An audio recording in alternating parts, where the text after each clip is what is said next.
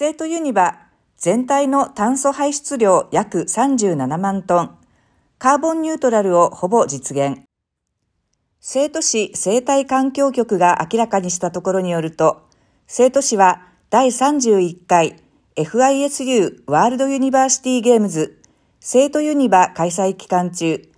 大会全体のカーボンニュートラルをほぼ実現した。成都ユニバの準備、開催後のプロセス全体の炭素排出量は約37万トンで、炭素排出削減国家認証、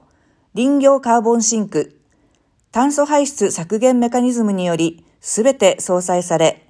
炭素排出量が約2万6000トン削減された。成都ユニバは西部地域で初めてカーボンニュートラルを実現したスポーツイベントとなった。成都ユニバの開催期間中、成都市全域の大気質はすべて優良。PM2.5 の濃度はすべて優で、